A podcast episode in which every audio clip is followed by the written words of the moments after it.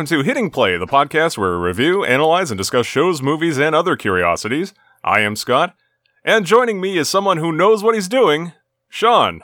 Probably shouldn't trust me, though. Probably not a good idea. But I do occasionally know what I'm doing. Sure. Well, this week we watched Sledgehammer! The 80s series that spoofed Dirty Harry and other movies of the rogue cop genre. It follows the exploits of a man named Sledgehammer, who fights violence with violence, along with his favorite partner, his custom .44 Magnum pistol, to whom he often speaks. Not to be confused with the Peter Gabriel song with the same name, Sledgehammer. It's a whole different thing. Yes, and we'll get into that, too. There's a connection there. Oh, yes, okay. So for this episode of the podcast, we watched the pilot entitled Under the Gun. It originally aired on ABC on September 23rd, 1986. It was written by Alan Spencer and directed by Martha Coolidge. Yes, quite a show. I remember seeing this one. This is my idea for the podcast this week. I did see this show when it was originally airing, because of course you can't find it anywhere now, unfortunately. Well, it did have a home video release. Oh, okay. Yeah, but I mean, who has that, really? I mean, I do remember watching this as a lad of about 8, I would say. So 86, I would have been 8. Watching Sledgehammer, it's very, very, very vivid memories of the show. Enjoying it, liking it. Watching it again at 30 years later. I mean, it's more ridiculous than anything else. We'll go into that, but yeah, I remember enjoying the show. I remember watching, I think, the entire 2-season run. Or most of them, at least, because I remember a lot of the plot points that were brought out in some of the episode guides and Wikipedia and things like that. So yeah, this is one of my I think one of the reasons I really enjoyed this show is this the main character, Sledgehammer, reminded me a lot of Tackleberry from the Police Academy movies. Oh, yeah, definitely. And I really love the Police Academy movies, especially as a kid. And, Tackleberry's love of weapons also. And so I think that's kind of what hooked me on this show. It just was funny, Yeah, it reminded me a lot of Police Squad, I had that Frank Drebin vibe, although we'll see Sledgehammer is a little more hands-on and action-oriented than Frank Drebin was, but it's quite the spoof, Yeah, definitely. Now, the version of the pilot that we watched was not the one that originally aired, because originally, in the first airing, this show started with canned laughter for all of the jokes, believe it or not. It totally defeats the purpose of, playing the jokes completely straight and deadpan. Like, if you remember Police Squad, they never had laughter. It really doesn't work. It'd be like watching the movie Airplane with people laughing at all the jokes, I'm so glad they took that off for the pilot, because that's kind of ridiculous to have the canned laughter. It's a comedy, but then not that kind of comedy. You can almost trick somebody into thinking it's a real cop show. In the canned laughter would totally ruin that effect, I think. It's really a spoof of like a Dirty Harry. That's, basically what you think of when you watch Sledgehammer. And yeah, I'm glad they got rid of the canned laughter. Yeah, supposedly when they were first kind of showing this show to test audiences, they liked it better with the canned laughter. Wow. And Alan Spencer absolutely hated it and requested that ABC remove it. And finally, the network, kind of acquiesced, starting only with episode 14. So that's how long the canned laughter lasted into the run of the show. And because Alan Spencer now owns the rights to the show, he had the canned laughter removed from the first 13 episodes on the DVD sets. So the original airing had canned laughter for 13 episodes, which I can't imagine it had, such the success that it did. Because it really just undermines the whole premise of the show, is that it's supposed to be this cop show played very, very seriously. If someone just tunes in kind of in the middle of the episode, like you said, they might think it's a real cop show. Yeah, exactly. And I don't recall, I mean, it must have been there. I don't remember the canned laughter when I was a kid. But again, it was 30 years ago, so my memory might be lacking. But I don't remember that aspect of it. Yeah, it kind of ruins it. I'm glad we saw it the way it was intended.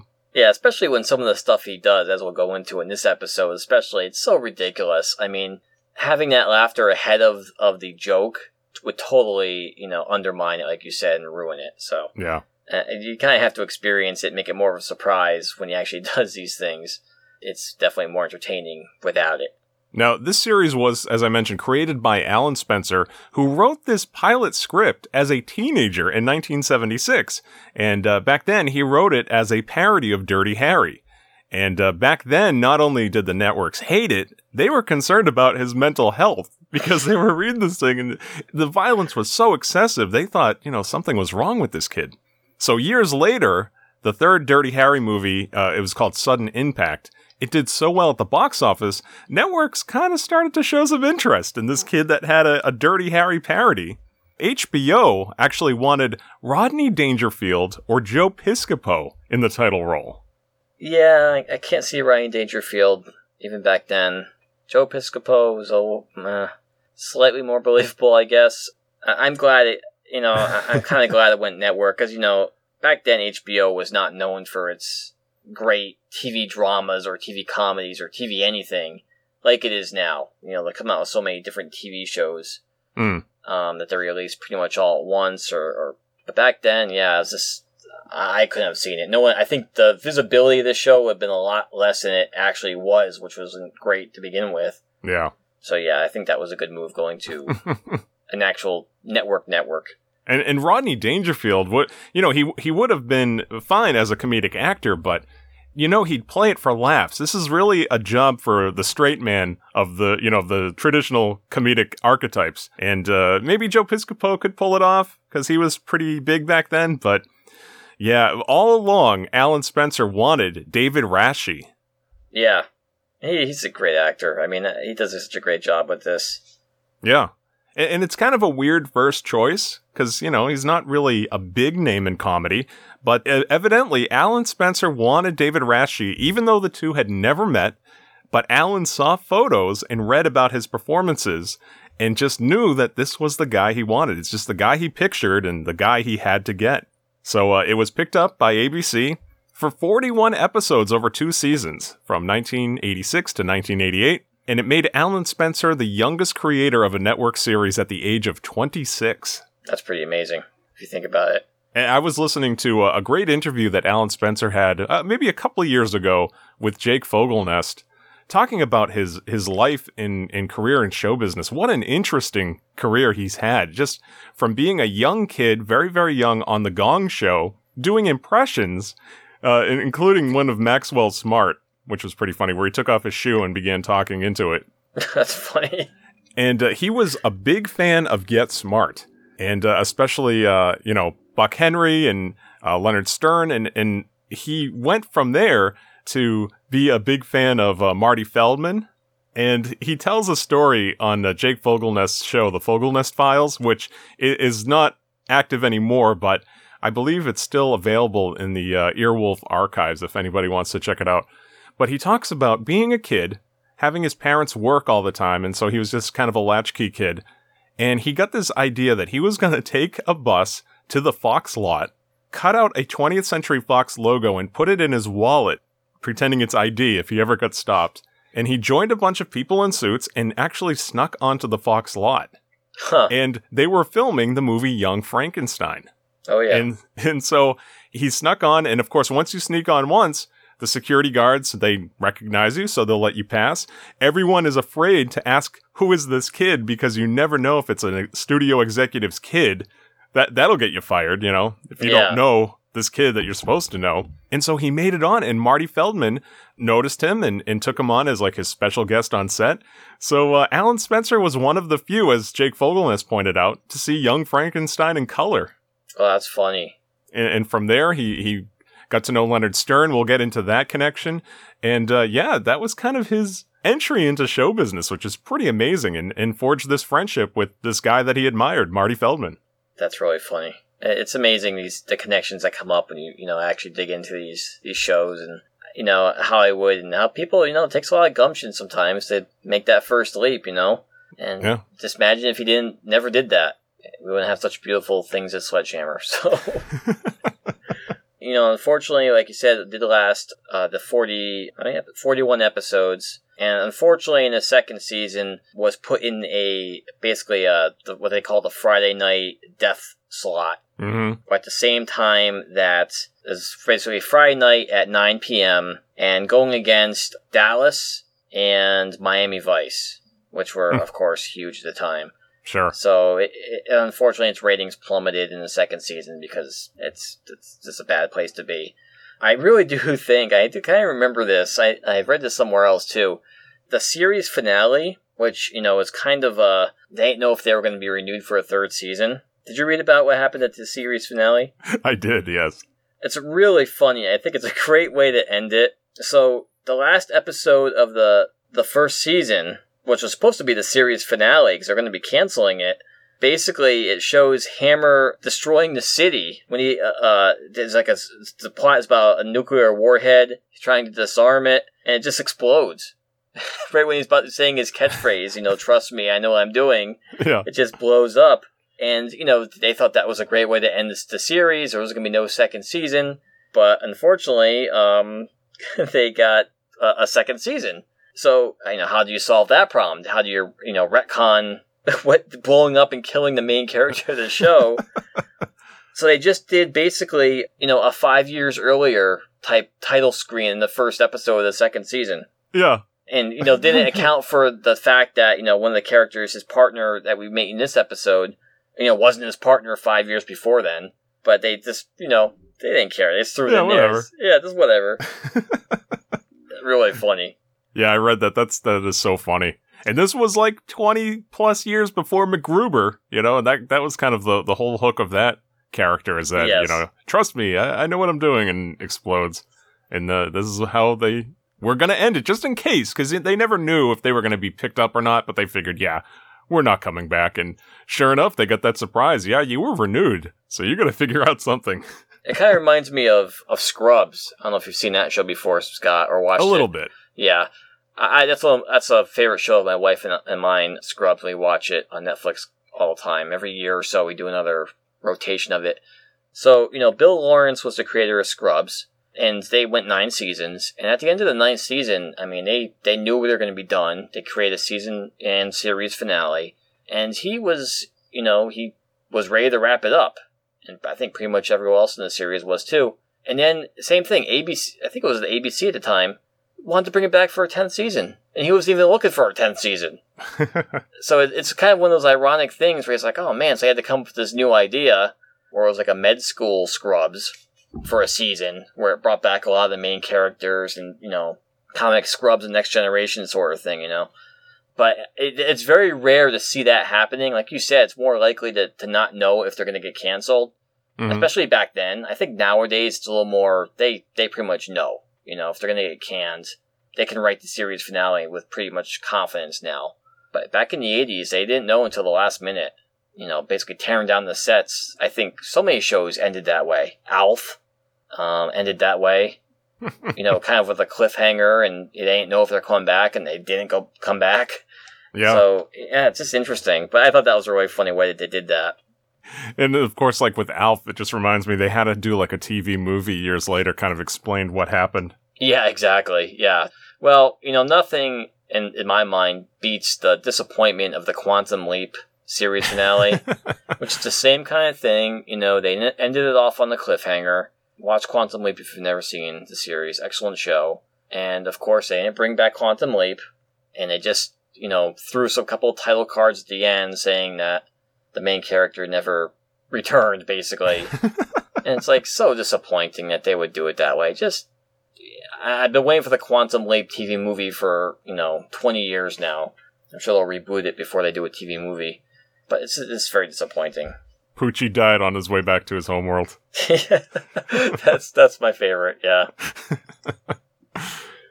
All right, so we should get right into this. Yes. This is just such a funny show. So I encourage anyone that hasn't seen the show, or even if you haven't heard about it, check it out. It's very much in the vein of those spoof comedies like Airplane and The Naked Gun, and, you know, which is, of course, based on the series Police Squad. It's very, very funny. So we start with the opening sequence featuring fast-paced instrumental theme music as we scroll up the handle of a gun, and we see that etched into the gun is the insignia of a sledgehammer. And it should be noted, too, that this music was done by Danny Elfman. Yes. Which is kind of funny, because Danny Elfman's a pretty big deal with movies and TV music. The fact he did the Sledgehammer theme is pretty good. No, it's very generic, though. It's instrumental. Yeah. Just kind of a generic kind of placeholder music. And you, of course, were thinking, why didn't they use Peter Gabriel's song Sledgehammer? You know, at that time, it was so big. It would have been perfect. And, of course, it was too perfect. It was too big. And the show's creators had the same thought. They wanted to use it, but that meant that the rights were way too expensive for their budget. So they just couldn't use it. It was just good timing the show. The song came out at the same time as the show. Yeah. So, I mean, it didn't hurt this Sledgehammer, I don't think. There probably was some confusion there. Peter Gabriel fans thinking this maybe was something to do with the song, but it probably helped the popularity a little bit.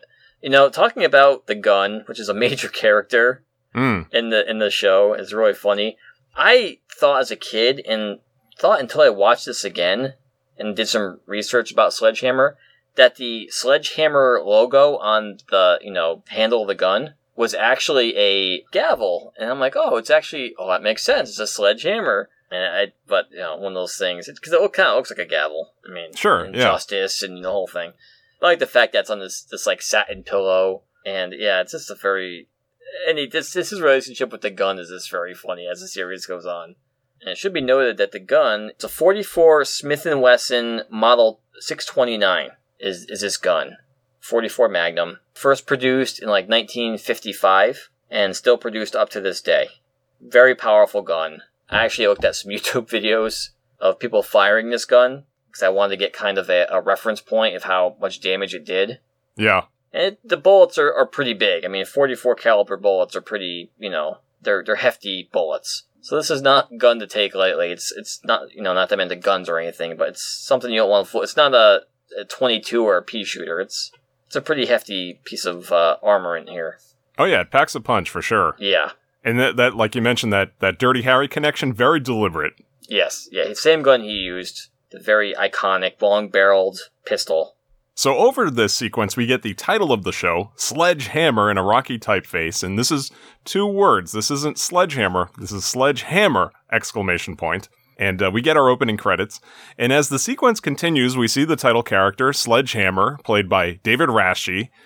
We see him pick this gun up from that white pillow and flip it around as he stands on a city street. He then goes into a shooting pose, says the line, "Trust me, I know what I'm doing," and fires at us, the viewers, leaving a bullet hole in the glass of our TV screens. The music ends and we fade out to black. I got a couple of notes here about that. First, his original catchphrase was, "I'm crazy, but I know what I'm doing." But ABC did not like that, and they had it changed. Yeah, I could see how that would be a turnoff to possible viewers. Yes. Now, if you notice, the bullet hole is actually on the left side of the screen. If you're, you know, a viewer watching it on TV, it's not dead center. And there's a reason for that. Originally, Sledge was supposed to fire dead center at the viewers, but ABC's Standard and Practices objected. They were afraid that it would scare some viewers into having a heart attack. So they compromised and they let the bullet strike the glass slightly to the left. So they only go into a, you know, mild coronary instead of having a massive coronary. Yes. Basically. Now, reportedly, right, when this episode aired and this opening sequence ended as it does with the screen cracking, somebody that was working for an affiliate in the Midwest thought that when that was happening that the station's tape machine was broken. So they panicked and cut the feed to the station logo. Huh. So some affiliate, somewhere out in the Midwest, people did not get to see the complete pilot as it aired because someone panicked, quickly glanced at the screen and thought, uh-oh, something's wrong. It's a bullet hole in it. So that's pretty funny. Well, dear viewers, if you are one of those people, you know, 30 years ago that couldn't watch Sledgehammer's initial run, buy the DVDs, of course. Yes, give Alan Spencer some money he deserves for it. Go on Amazon.com or your favorite vendor, eBay, and, you know, if you can find them. Buy the Sledgehammer DVDs. So, fading in, we open in our episode onto a view of San Francisco at dusk, and we get a view of the Golden Gate Bridge, the city skyline, and from here, we cut to a van pulling up to a gated community. Over this, we get the title of the episode, Under the Gun, superimposed on the screen, and here we see two ski-masked drivers get out, and the guard is shot with a silencer. We then cut to the interior of a bedroom as a young woman is abducted by one of these men in a ski mask. And the funny thing is, I think that the guard, as the guy is coming out with the ski mask, and, you know, he's is approaching him. I think I watched it a couple times to see if I could get the closed captioning. I think he calls him a ski bum. Oh, really? Yeah. Basically, he says, like, stop you ski bum or something like that. Maybe he thought he was actually skiing with the ski mask. Yeah. Yeah, that was... strange. It was just a weird... You had to literally listen to it, but I'm like, what do you call him? And ski bum. So, this abduction happens. We immediately cut to a newspaper box the next morning, as the front page of the San Francisco Dispatch tells us that the mayor's daughter, Francine Flambeau, is missing. And one person buys the paper, but before the box can close, another person steals the rest of the papers. It's one of the little subtle things you have to watch out for. There are a ton of just little gags just added in like that, you know? So we next cut to City Hall, where Mayor Jack Flambeau, played by John Vernon, watches the news of his daughter's disappearance on the TV in his office. And the news anchor says that she may have been kidnapped, or is really good at hiding. I thought that was hilarious, that little thing he's... And this is the first really, you know, besides the paper box, clue that this is very much, you know, Police Squad-ish. Yes. And you get that kind of, you know, little funny, like we talked about, Easter eggs, I guess you could say, you have to watch out for. Now, on a side note here, John Vernon played the mayor of San Francisco in the Clint Eastwood movie Dirty Harry. So, John Vernon, in the episode taking place in San Francisco, all references to the movie. Yeah. So, it was pretty great that they could get John Vernon kind of playing, the same role here. In later episodes, though, it's never established where the show takes place. And in the original airing of the pilot, they actually blurred out the name San Francisco on the newspapers. Huh.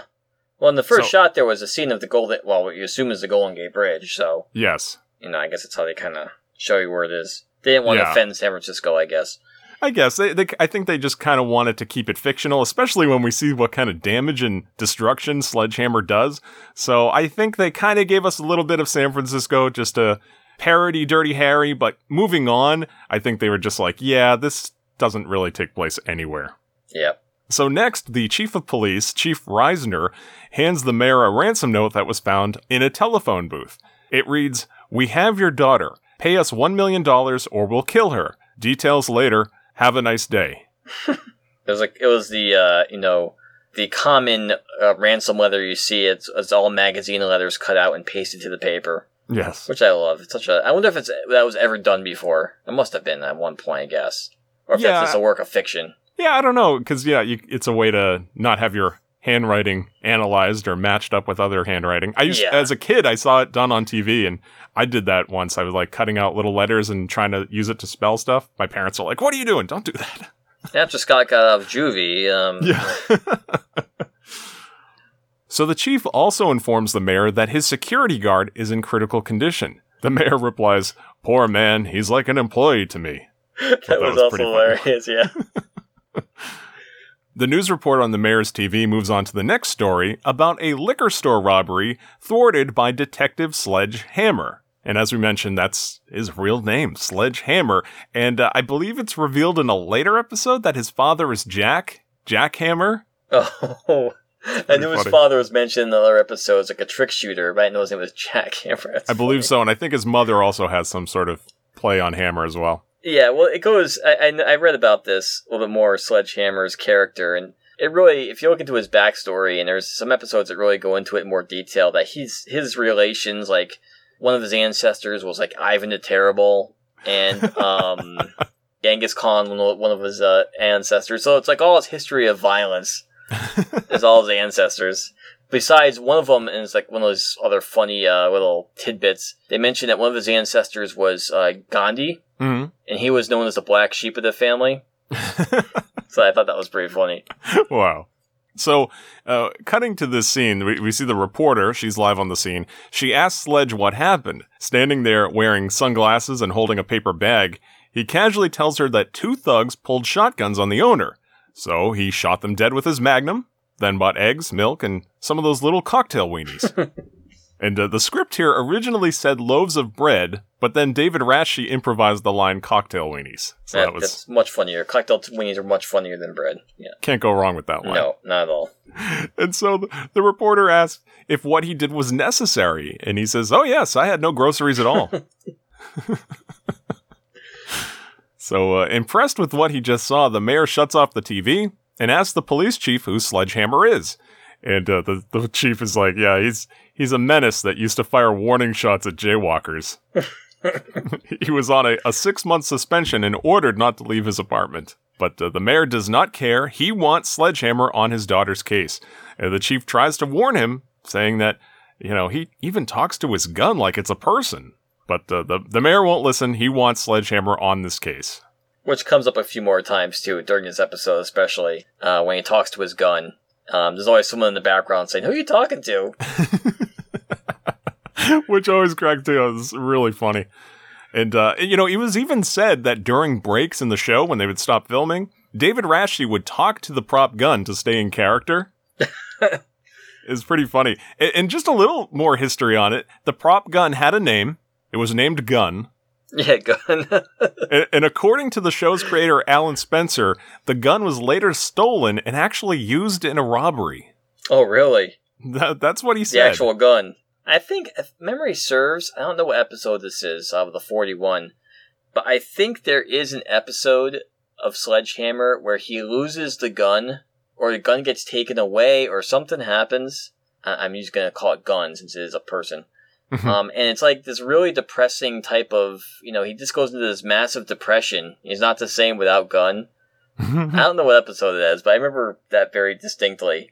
He's not the same without Gun. That's funny. Yeah, it'd be like Captain America losing his shield or Thor losing his hammer. Yes. So we next cut to a close-up of a gun target being fired upon. From here, we cut to a close-up of Sledgehammer wearing ear protection as he continues to fire. And as we slowly cut back, we see that he's not at a gun range or a training facility, but in his apartment. He's like 3 feet away from the target.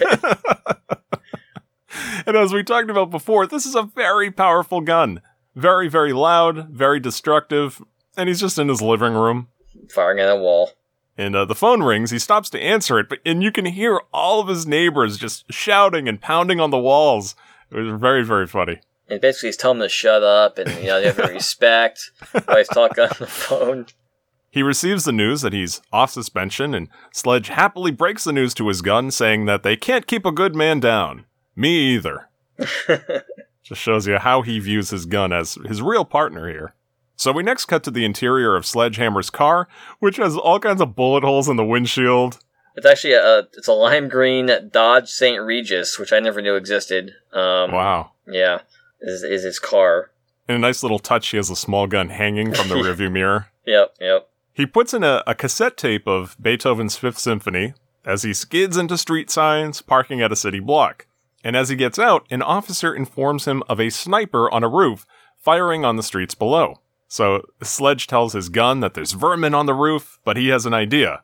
So he goes to his trunk and gets out a bazooka. Did you notice the bumper sticker? I love violence bumper sticker. Or I heart violence. Yeah. Yeah, this is the funniest thing where he takes this bazooka out of his trunk.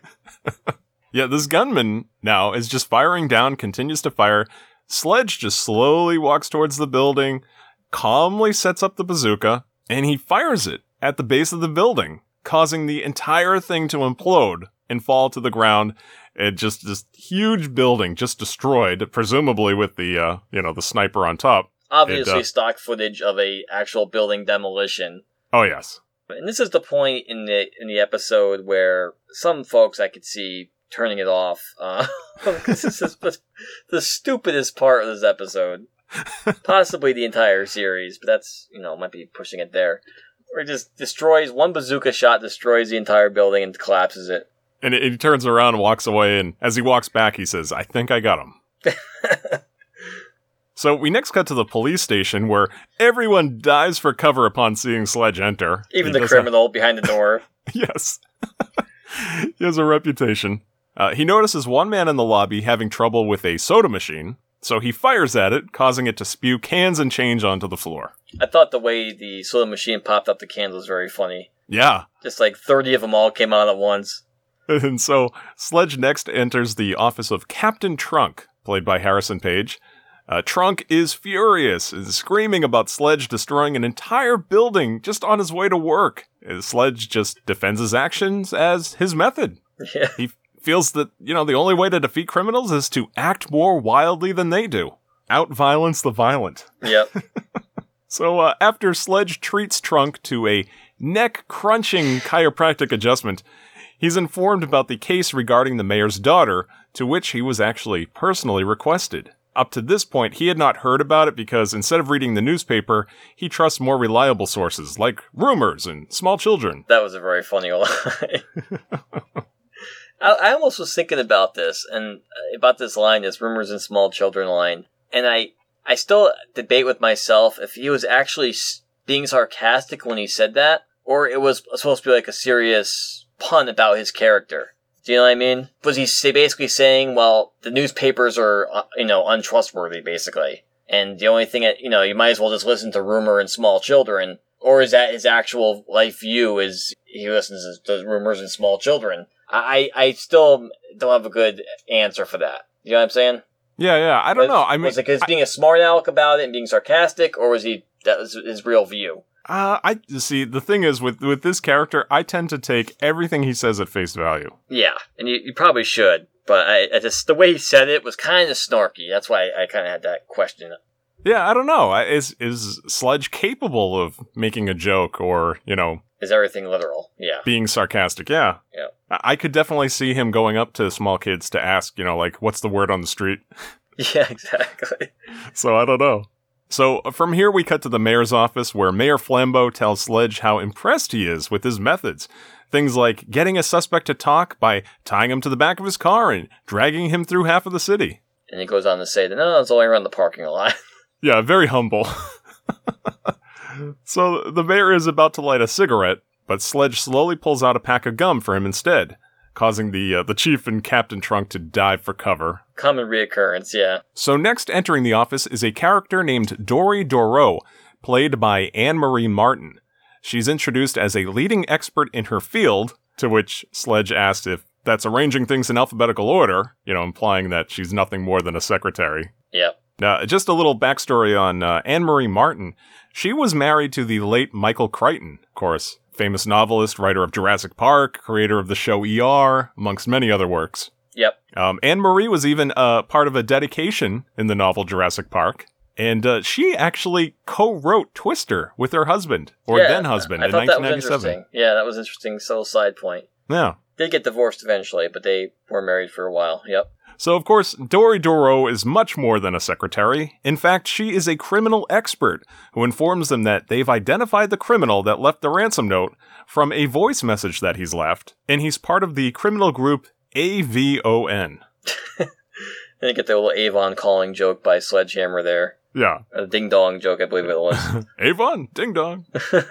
Which, of course, Avon, I think, you know, they're still around. They are they were a door-to-door cosmetics company, yes, primarily at the time. I think they're more of a catalog company now. I didn't even know they still existed, but yeah. I think they do, but I don't know. I don't buy cosmetics, so. Doreau explains that it stands for the Allied Violent Offense Network, as she asks for someone to kill the lights so she can show them a presentation. And of course, Sledge reaches for his gun when he hears the word kill, but he's ordered to put it back. I like this little subtle thing here. When she's plugging in the projector, that she brings with her. Yeah. She brings a whole projector and a screen. She's plugging into like a base. And as she's bending over, all three guys, the mayor, the chief, and also Sledgehammer, are taking a look at her butt. Oh, yeah. It's a little subtle thing. And they she turns back real quick and they all just put their heads up and the whole nonchalant, oh, we weren't doing anything. Doreau really has to fight for respect, and as we'll see. Now, turning on the slide projector, Doreau shows them the Avon symbol, which is... Did you catch what the logo was? It's a smiley face with a bullet going through its head. We get a look at the group's leader, Weird Willard Luxley, a man so rotten his parents put him up for adoption 3 years before he was born. Yeah, I mean, it's just, yeah. It's like Mad Magazine jokes. It's hilarious. Exactly, yeah. We next get the gun-toting criminal, Feliz Navidad, who poses as Julio Iglesias. I thought that was pretty funny. And finally, we see a mugshot of the former member, Kurt Krugel, who was arrested for his love of a fire hydrant, shall we say. It's also mentioned that additional charges were brought on for him parking in front of it, which I thought was a great addition to the joke. Yep. Now as the slideshow ends, Sledge quickly stands up, telling them, well, I'll just torture Krugel until he tells me the whereabouts of the others. And the mayor's just like, I don't care what methods you use, just bring back my daughter. And Sledgehammer responds, I will, sir, dead or alive. And they have to reemphasize they do want her back alive, not dead. So Chief Reisner suggests that Sledge and Doreau team up for the case. And although Sledge objects, because she's a woman. So pulling out his gun, he tells them that the only partner he needs is his amigo right here. And Trunk screams at him and tries to grab the gun away. But in an attempt to protect his prized possession, Sledge grabs Trunk's arm and flips him onto the floor. Yep. Then apologizes for this reflex. So Sledge is very much against having a partner and a female partner, but eventually goes along with it. Yes. There's a lot of misogyny on the part of a lot of the people here. So Doreau has to really, like I said, work for their respect, unfortunately. Yeah, this is a great line by the mayor as they're leaving. He says that Sledgehammer makes Rambo look like Pee Wee Herman. Yes. Still is a good reference. Yeah, I mean, very, very 1986. That's perfect reference. Yes. They couldn't have wrote it any better. But, like we said, Sledge just has no respect for women, or at least Doreau at this point. He exits and he's like, come on, lady. So once they're alone in Sledge's car, he tells Doreau that he's the man. He's the guy. He calls the shots. And he calls the shots and fires the shots. Offended, Doreau asks do you also think women should be barefoot and pregnant? And Sledge replies, no, I encourage women to wear shoes. It's just like terrible. But that joke structure, it just reminds me so much of Get Smart. Yes. Yeah. That's the same kind of like snappy comeback that, Maxwell Smart, Don Adams' character would have. Yes. So you could see the influence that it really had on him, on Alan Spencer writing this. So as this exchange goes on, they haven't even left yet. They notice a purse snatcher trying to make a break for it right in front of them. And Sledge reaches over Doreau, opening her door and tripping the thief. And he returns the purse to the lady it was stolen from and draws his gun on the thief. And Doreau, she's trying to warn him, you can't commit police brutality right in front of City Hall. So Sledge comes up with a different plan. Yeah, this is pretty funny. The sound effects cracked me up. You want to explain this? Yeah, so basically, Sledge is pointing the Smith & Wesson at him and basically saying, hit yourself in the face. And he does kind of this weak little punch to himself, the guy, against the car. And he goes into this whole routine where Sledge's like, no, you can't do that. I'll shoot you, basically, if you don't do better than that. And he starts just, punching himself extremely hard in the face, and he's like, okay, now do your stomach. And he's hitting himself in the stomach, and he's banging his own head against the roof of the car. And finally he just falls over unconscious. It's really ridiculous, but funny. Yes. And Sledgehammer next turns to Dory Doreau and delivers the line, trust me, I know what I'm doing. Mm-hmm. This is terrible. I can't commit police brutality, so you brutalize yourself. So now turning their intentions to the mission at hand, Sledge and Doreau speed away on their search to find Krugel as the purse thief lies just passed out on the curb. Two guys step over him. That was pretty good. Two city employees in conversation. And from here, we cut to black and to commercial. So at this point, the show goes into a commercial break. So why don't we take this opportunity to take a commercial break ourselves? We'll pay some bills and we'll be right back. Quick story for you. I wake up in the middle of the night last night, starving, hungry. I walk into the kitchen. The lights aren't on, but there's a glow coming through the window. Turns out it's a thing called the moon. It's like the sun, but for nighttime. Who knew? I didn't know. So next time you're up in the middle of the night, check it out. The moon. It's the sun for nighttime. Paid for by a crazy old guy. And we're back. So we open at night on the unseemly part of town with all kinds of clubs and sleazy hotels. Sledge and Doreau arrive at a motel and rush the door, even though he wants Doreau to wait in the car. Now, if you notice here, there's the numbers on the doors of the hotel rooms. Did you happen to catch this? Let me go back. I'm looking at it right now as we see.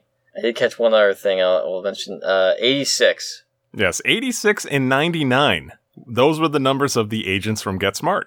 Oh, okay. Yeah, I forgot about that. Okay. And that's a nod to Leonard Stern, who I had mentioned. He's the executive producer of Get Smart and was a consultant on Sledgehammer. Oh, that's funny. Yeah, I thought that was great. And that's something I had to look up. I didn't notice that in my viewing. So now kicking down the door, we see Kurt Krugel wearing a towel, getting massaged by three women. Sledge orders the masseuses in their native Swedish somehow to wait in the bathroom. And Krugel is amazed by Sledgehammer's usage of perfect Swedish. Sledge reveals that okay ladies wait in the John are the only words that he knows. It's the only thing he can say in Swedish. Now, did Kurt Krugel look familiar to you, Sean? He does. I'm still trying to place him. I didn't look up his name. This is he's played by Don Stark.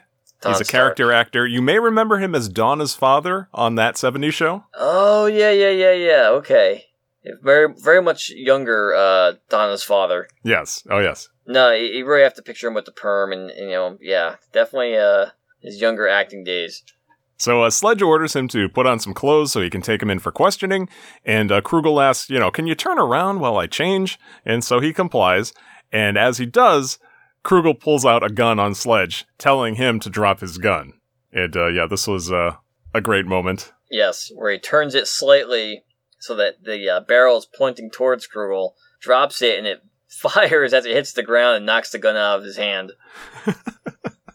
He knows that gun so well. He could just find that precise angle to drop it at. That's going to go off, yeah. Hilarious. So now hearing the shot, Doreau comes in with her gun drawn, along with a man in a cowboy hat that's holding a rifle. Yeah. And she just elbows that guy and karate kicks him to the floor. As Sledge is very impressed by her excessive violence and invites her to a fight sometime. And she happily agrees, saying, oh yeah, I was first in my class in hand-to-hand combat. I'm totally serious about having to fight too, and she kind of accepts, so it's kind of nice. Yeah, we'll see that Doreau and Sledgehammer aren't that much different. Yeah, she's a little, shocked by his behavior at first, but really gets to grow on him. Yes, definitely. Oh, and then Doreau asked Sledge, who was the guy in the cowboy hat? And Sledge said, oh, it's just the hotel manager. He's a good friend of mine. Just this older guy that just got slammed to the ground and knocked out. For no reason, really. So they leave with Krugel in custody, and we next cut to the police station where he is being interrogated. And the interrogation is very funny, especially when he pours hot coffee on his crotch because he says he's cold. Yeah. And, because he's in his boxer shorts. I hold him in his boxer shorts. He grabs a pot of, hot coffee and pours it right in his crotch. Sledge is so brutal. Yeah. Grabs him by the throat and, Doreau is just like, shocked and like, you can't do that. Yeah, Sledgehammer, he pours it on his lap and then he shrugs. He's like, oh, I forgot to give you a cup. Terrible. So Krugel refuses to tell them anything. He's calling them pigs and oinking at them. So Sledge drags him out of his chair and says that he's going to bring him to the circus. And this is so example of such a ridiculous premise of this show where... In the police station, in the interrogation room, there is a full, like a knife-throwing wheel, if you can picture that, where there's a background of a guy putting his arms out, and Krugel, goes over and does it right away, and is begging, don't shoot, and there's balloons on, placed on the thing. It's like, why would this ever be there in the first place? It's something, it's not like a temporary thing, it's something that looks like it's used all the time.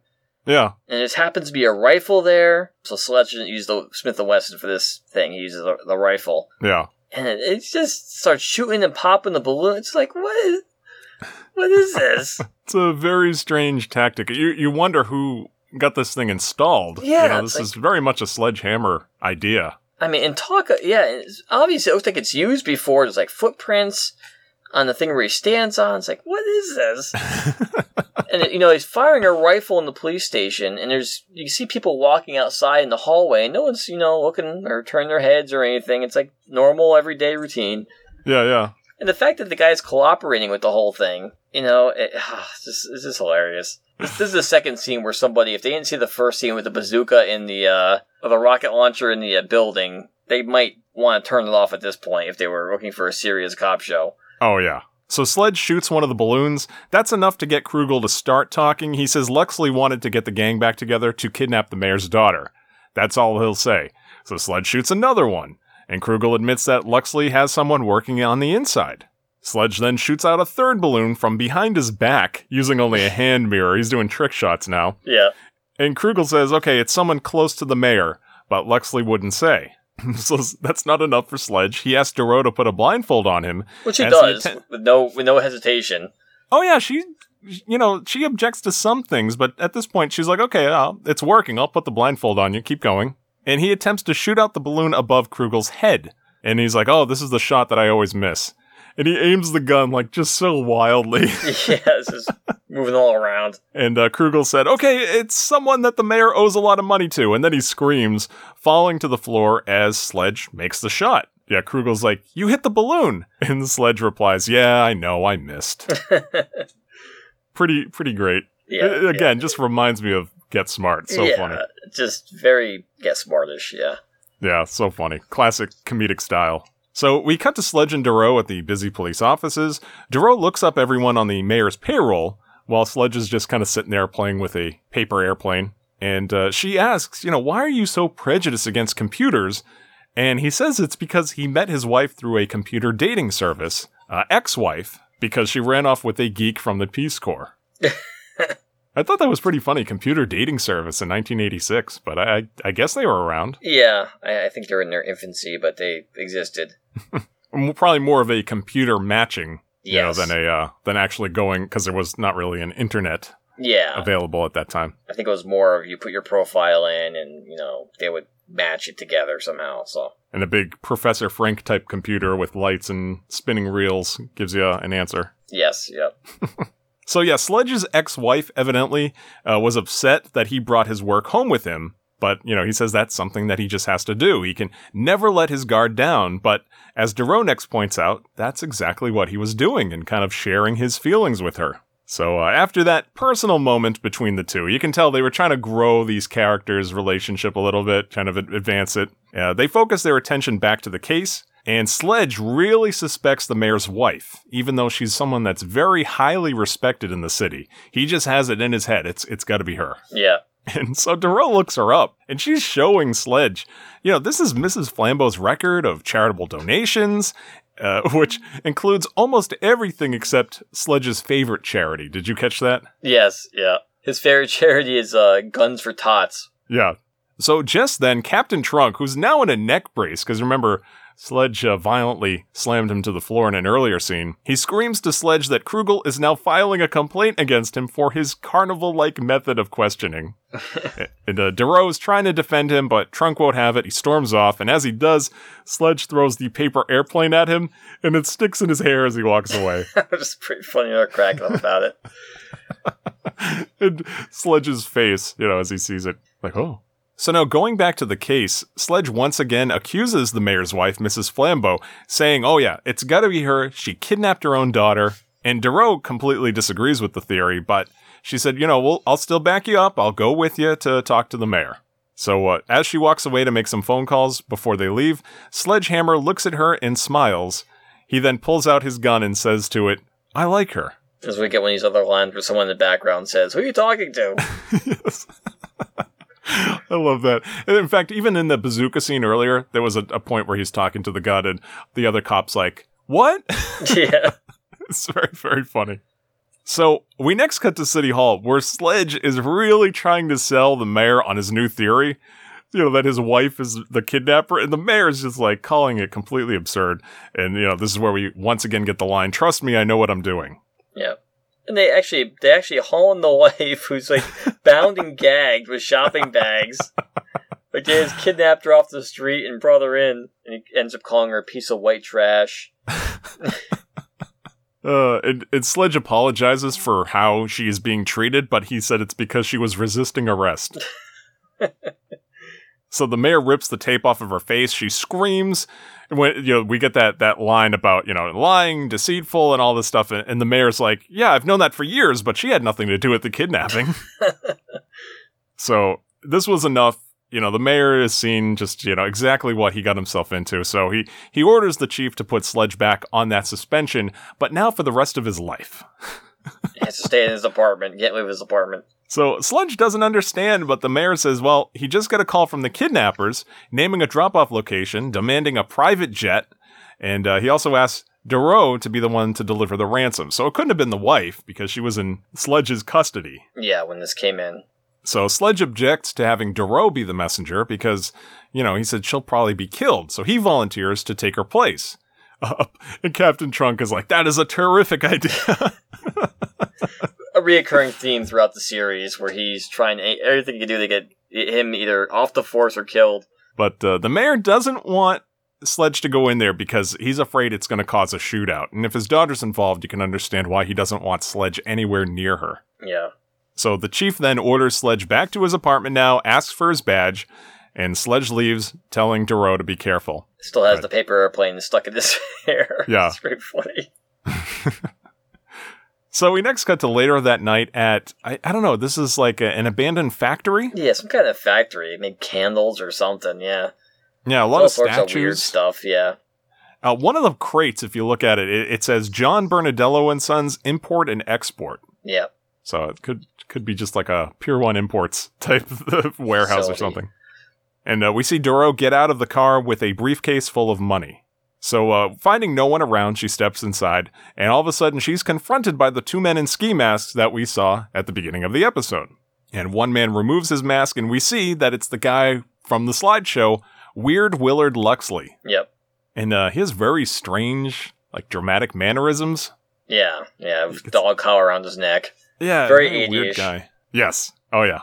He calls Doreau Foxy. He asks her for the cash, but she first asks to see the mayor's daughter. So now the other unmasked man, who we now know is the other guy from the slideshow, Feliz Navidad, drags Francine Flambeau out, and we see she's unharmed. So she tells Doreau that she hasn't eaten in a day and a half, and she missed last night's dynasty. Which is funny. Yeah. Another very good 80s reference. Because that was a must-see viewing, for sure. Oh, yes. So a third man with a gun steps over, and he pats down Doreau. Doreau tells Francine that, you know, she can throw out her victimized by society routine, saying that she knows that she was an accomplice in her own kidnapping. So that's kind of the twist of the episode. We didn't see this coming. Yeah, yep. And Dory Doreau was onto it. She kind of figured it out. Because remember, Krugel said it had to be someone close to the mayor on the inside. Yeah, she took a shot, and the mayor's daughter definitely, at this point, admitted and takes the gun from one of the guys and, you know, says, okay, the jig's up, points it at her. One thing I love about this next upcoming scene is it's very much an 80s gun battle shootout. And of course this was ABC. Mm-hmm. So, I mean, you can't have violence or excessive violence, but this is a really funny, another show that reminded me of this was the A-Team. Oh yeah. Where, you know, they were just firing automatic weapons around like crazy and no one ever got hit. You know, in this same kind of scene coming up where it's just constant gunfire and violence and no one's getting shot. Not one person gets hit. Yeah, a lot of things explode, you know, from being hit. You know, a lot of empty crates and, you know, pallets and stuff in this, but that's about it. Yep. A lot of statues, of course, you know, like plaster statues. But, I should have mentioned this too. Doreau, I guess, researched some more of the mayor's financial records. She talks about this. And she found that Francine, the mayor's daughter, and Luxley attended the same college at the same time, and she assumed that they're probably an item. Yes. And, Francine kind of just admits she loathes her father. This is her way to escape him, along with her friends in a private jet with $1 million. Yep. Of course, we next see that Doreau asks, you'll kill me for a briefcase full of shredded paper? And she throws the briefcase to the floor, and one guy opens it, and there's only confetti inside. There was no money there. All of a sudden, someone crashes through the skylight, landing on a stack of wooden pallets, and it's none other than Sledgehammer, along with his trusty gun. And they ask, you know, why are you smiling? And he says, it's because he's trigger happy. And he just has this insane look. And Sledge even says, like, he has an aerobics class in the morning, so he jumps down to get to work. Luxley fires at him, actually shooting him in the shoulder. Yeah, or skimming. It's like a flesh wound. Yeah, it grazes him. Yeah. And, he's just furious that now his best sports jacket is ruined. And he's like, now I'm really mad. And this is like you mentioned, we get the shootout.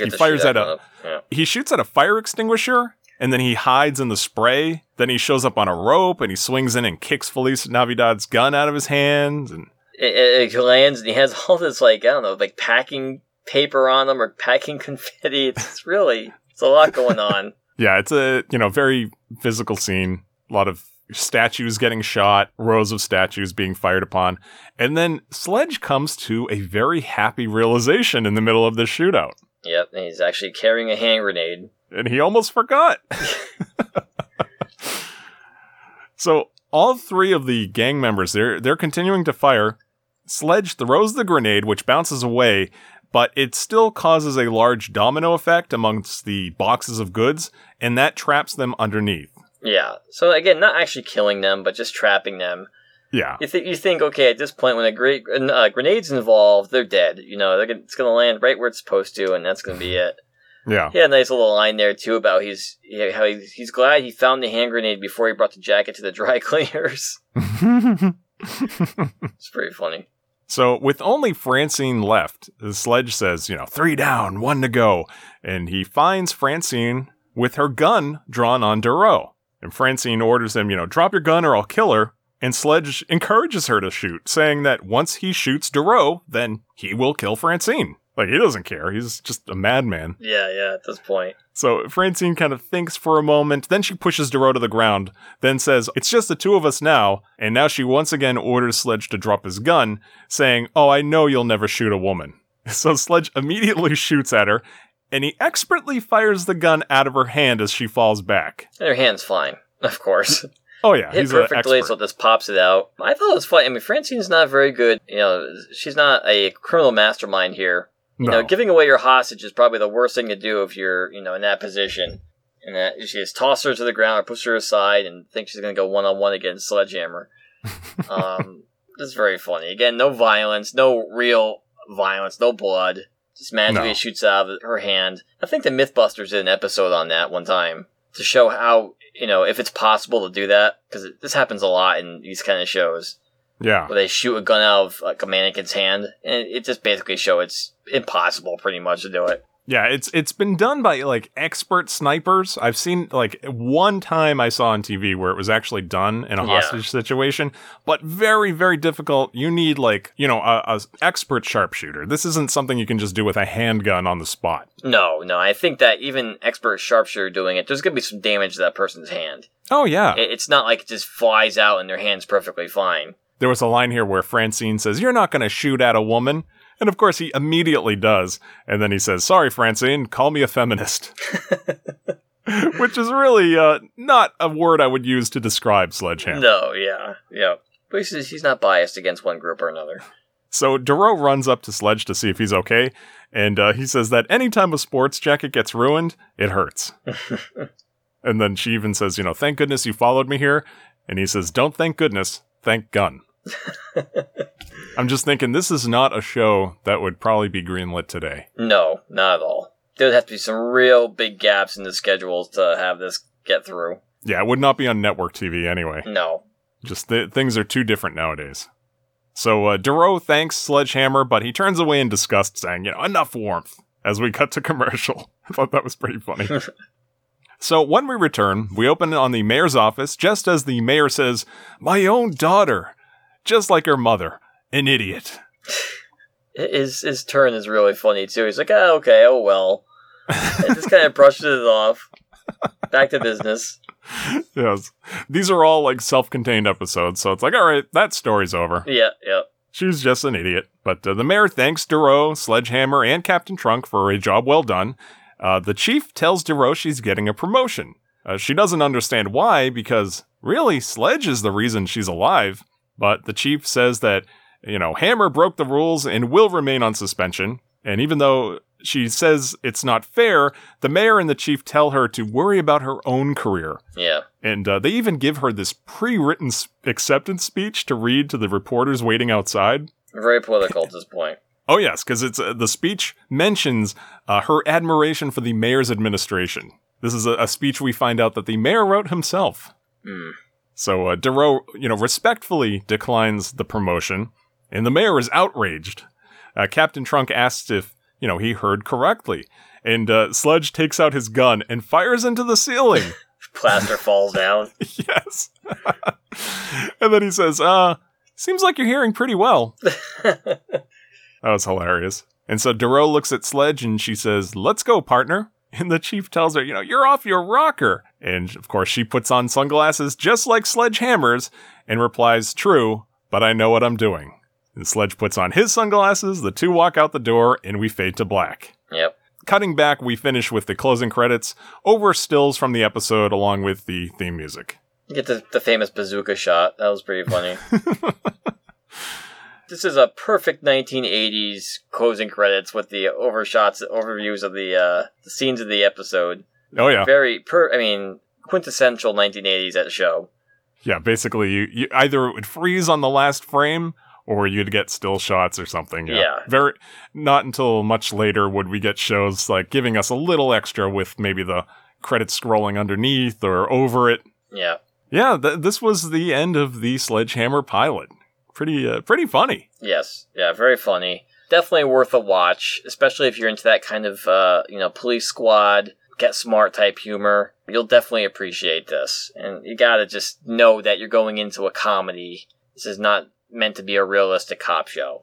But there are, a lot of interesting guest stars throughout the run of Sledgehammer. Actually, a number of them that were pretty interesting. Davy Jones, Clint Howard, Ron Howard's brother, were both in the episode. And, of course, we talked about Don Stark. It was in 2 episodes, actually. This one and also Sledge Poo, believe it or not. Some very much C and B level actors playing parts. One I thought was interesting, actually 2 I thought was interesting, a Star Trek connection. Brent Spiner was in an episode of Sledgehammer. Nice. And also Armin Shimmerman. Do you know who that is? No. He played Quark in Star Trek Deep Space Nine. Oh.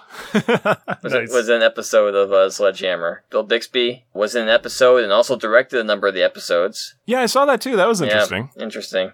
Jackie Cooper directed a few episodes of the show. Just a very interesting number of guest stars they had, guest appearances. Yeah. Now, many have cited this show as being very influential. As we mentioned, it went on to have that second season, much to the surprise of those working on the show. And, as we talked about, they kind of destroyed everything, including the main characters and the city at the end of the first season. And season 2 starts 5 years previous to season 1. Yeah.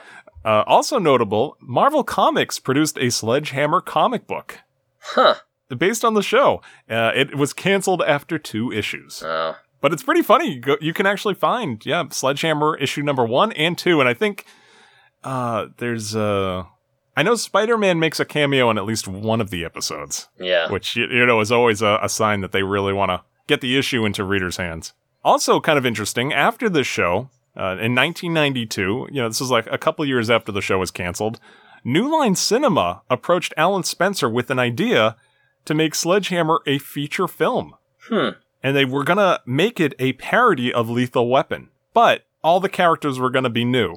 And Alan Spencer was kind of attached to the project, and he just rejected all the scripts. He passed on the idea of the all-new characters, and New Line's idea was remade as the Emilio Estevez and Samuel L. Jackson movie, Loaded Weapon 1. Huh, that's interesting. Yeah.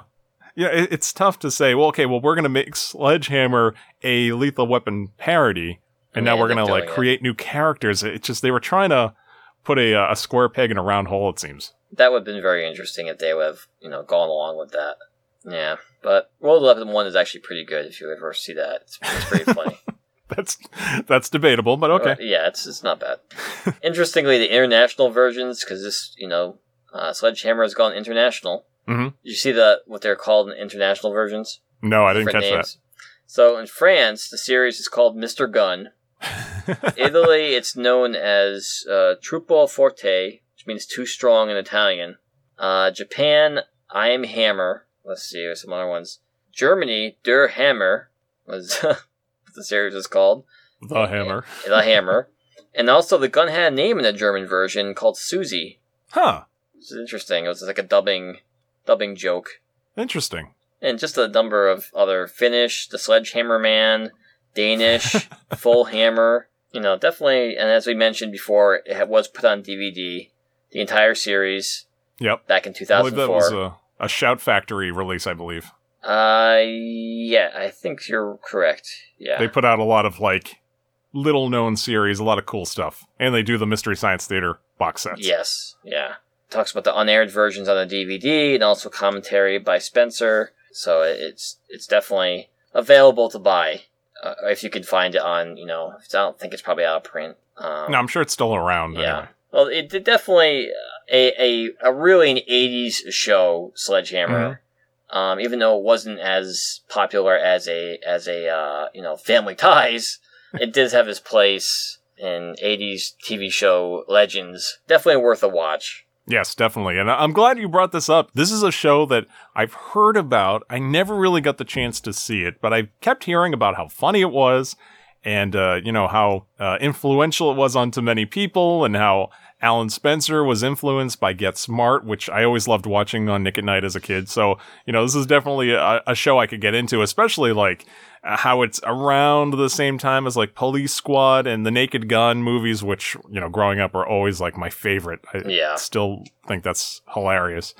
And so, yeah, I'm glad you recommended this because this was way off my radar. And hopefully people will track this down. And, yeah, buy the DVDs because I think the Alan Spencer commentaries will be pretty interesting because he has a lot of interesting stories. Yes, yeah, it's definitely the format to get it in. YouTube is great for a lot of things. That's where we saw this episode. But, yeah, definitely support, you know, Alan Spencer, support the companies and buy these DVDs. It's worth having in your collection. I'm sure you could pick it up for almost a song at this point. Yeah. So it's not going to be a huge investment for you. And it's just nice to have as something to talk about or just, you know, show your grandkids someday. Yeah. And again, this is a show that influenced me enough where I remember details about the episodes 30 years later. And I can't say that for a lot of 80s shows. You know, talking about like Family Ties, I like that show too. I can't remember a lot of episodes of Family Ties or what happens, but this one is very had an impression on me as a youngster. And like I said, as we were talking, I brought up a few different points I remembered. I just remembered just talking about it. So just a funny show, just funny, and just give it a watch. Definitely worth checking out if you want to giggle. All right, and that'll pretty much do it for this episode of Hitting Play. As always, you can email us with your comments, suggestions, what inanimate objects you talk to, whatever you got for us at hittingplayshow@gmail.com, or you can talk to us on Twitter @hittingplay. And Sean, do you have anything you want to plug? Yeah, we have a YouTube channel, Three Blind Mice, which I occasionally post Minecraft-type stuff with my son. And also his channel is Endercoder on YouTube. You could search Endercoder and hopefully find that. That's about it. Okay, I am on Twitter. My name there is @MCandFriends. You can follow me there. I am also on Vine, which is now kind of going away, but you can check my stuff out there. My name there is MCandFriends. I do flip-page cartoons and little humorous animations. And I just joined Instagram. My name there is MC_and_friends. And there I'm posting some of my drawings, and I will be posting a lot of the flip-page animations. So you can follow me there as well. His Instagram page is fantastic already. It's only been less than a week. Thank you. You're welcome. If you listen to us on iTunes, please subscribe and leave us a 5-star review. It helps us out, and if you do, you will get a shout out on the show. For Android users, we are also available to stream in or download on Stitcher. We can be found on TuneIn Radio and the Google Play Music app, so check us out there. And if you have a Roku device, you can download the TuneIn Radio channel, and you can listen to these episodes right as they're posted and stream them right on your television. Well, we have been Sean and Scott, and this has been Hitting Play. Thank you so much for listening. Trust me, I know what I'm doing. Ah!